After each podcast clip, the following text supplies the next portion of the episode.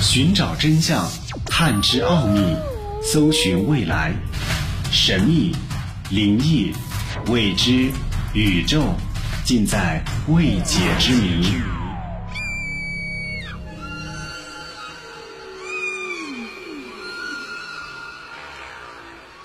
欢迎收听《奥秘全接触之未解之谜》，我是肖峰。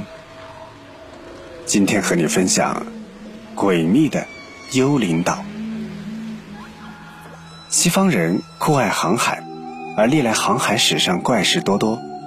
在斯匹茨培根群岛以北的地平线上，1707年，英国船长朱利叶斯发现了陆地，但这块陆地始终无法接近。然而，值得肯定的是，这块陆地不是光学错觉。于是他便将陆地标在海图上。两百年后，乘伊尔马克号破冰船到了北极考察的海军上校马卡洛夫，与他的考察队员再次发现了一片陆地，而且正是朱利叶斯当年所见的那块陆地。航海家沃尔斯列伊。在一九二五年经过这个地区的时候，也发现了这个岛屿的轮廓，但科学家们在一九二八年前去考察时，在这个地区却没有发现任何岛屿。一艘意大利船在一八三一年七月十号途经西西里岛附近时，船长突然发现，海面上海水沸腾起来，一股直径大约两百米。高二十多米的水柱喷涌而出，水柱刹那间变成了一团五百多米高的烟柱，并且在整个海面上扩散开来。船长以及船员从来没有见过如此景象，被吓得目瞪口呆。当这只船在八天以后返航的时候，发现了一个冒烟的小岛，竟然出现在眼前。许多红褐色的多乳浮石和大量的死鱼漂浮在四周的海水当中，一座小岛在浓烟和沸水中诞生，而且在随后的十多天里不断的伸展扩张，轴长扩展到了四点八公里，高度也由原来的四米长到了六十多米。由于这个小岛诞生在突尼斯海峡里，这里航运繁忙，地理位置重要。所以，马上引起了各国的注意，大量的科学家前往考察。但奇怪的事情又发生了。正当人们忙于绘制海图、测量、命名，并多方确认它民用军事价值时，小岛却突然开始缩小。到了九月二十九号，在小岛生成后一个多月，它已经缩小了百分之八十七点五。又过了两个月。海面上已经无法再找到小岛的踪迹，这个岛已经完全消失。类似的事情也发生在大西洋北部，有一座盛产海豹的小岛，它是一百多年前由英国探险家德克尔斯蒂发现的，它也因此被命名为德克尔斯蒂岛。大批的捕捉者来到这个盛产海豹的岛上，并建立了修船厂和营地，但这个岛。却在1954年夏季突然失踪了，大量的侦察机、军舰前来寻找都没有结果。事隔八个月以后，一艘美国潜水艇在北大西洋巡逻，突然发现一座岛屿出现在航道上，而航海图上却从来没有标识过这样一个岛屿。潜水艇艇长罗克托尔上校经常在这一带海域航行，发现这个岛后大为震惊。罗克托尔上校通过潜望镜，发现岛上有人居住，有炊烟，于是命令潜水艇靠岸登陆。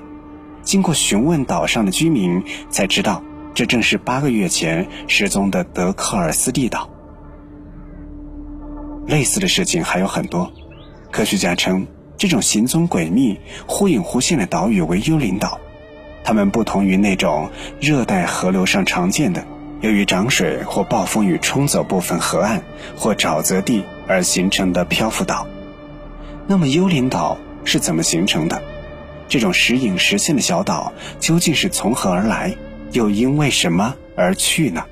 这成为了世界海洋科学家们的热门话题。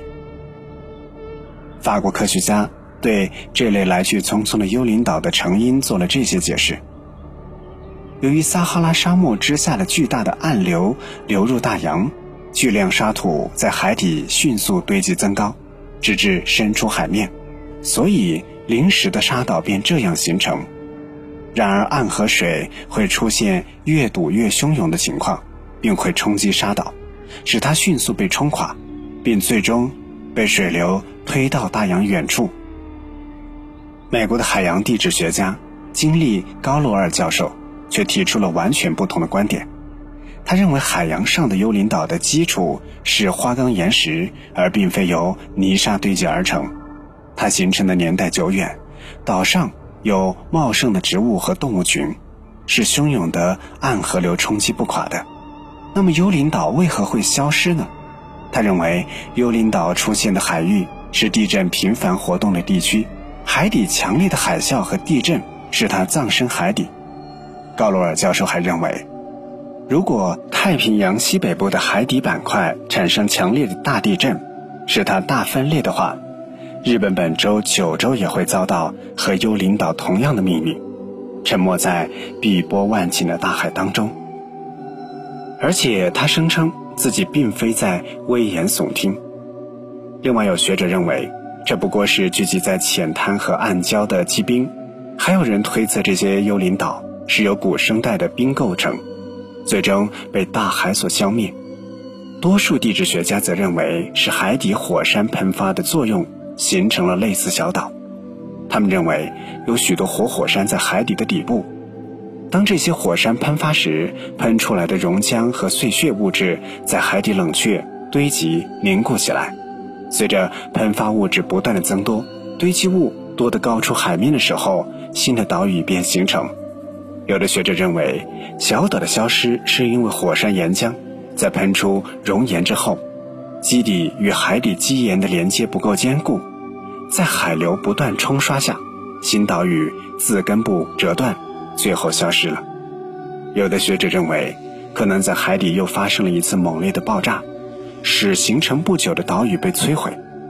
还有学者认为，是火山活动引起地壳在同一地点下沉，使小岛最终陷落。这些观点虽然各有各的道理，但都不能够说明。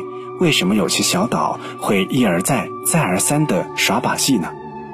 为什么他们会在同一地点突然出现又突然消失，而与其他邻近的海域却没有异常现象发生呢？这到底是什么所为？这一难以解开的谜团始终困惑着科学家们。奥秘全接触之未解之谜，想收听更多的节目录音，欢迎关注微信公众号。爱电台的全拼。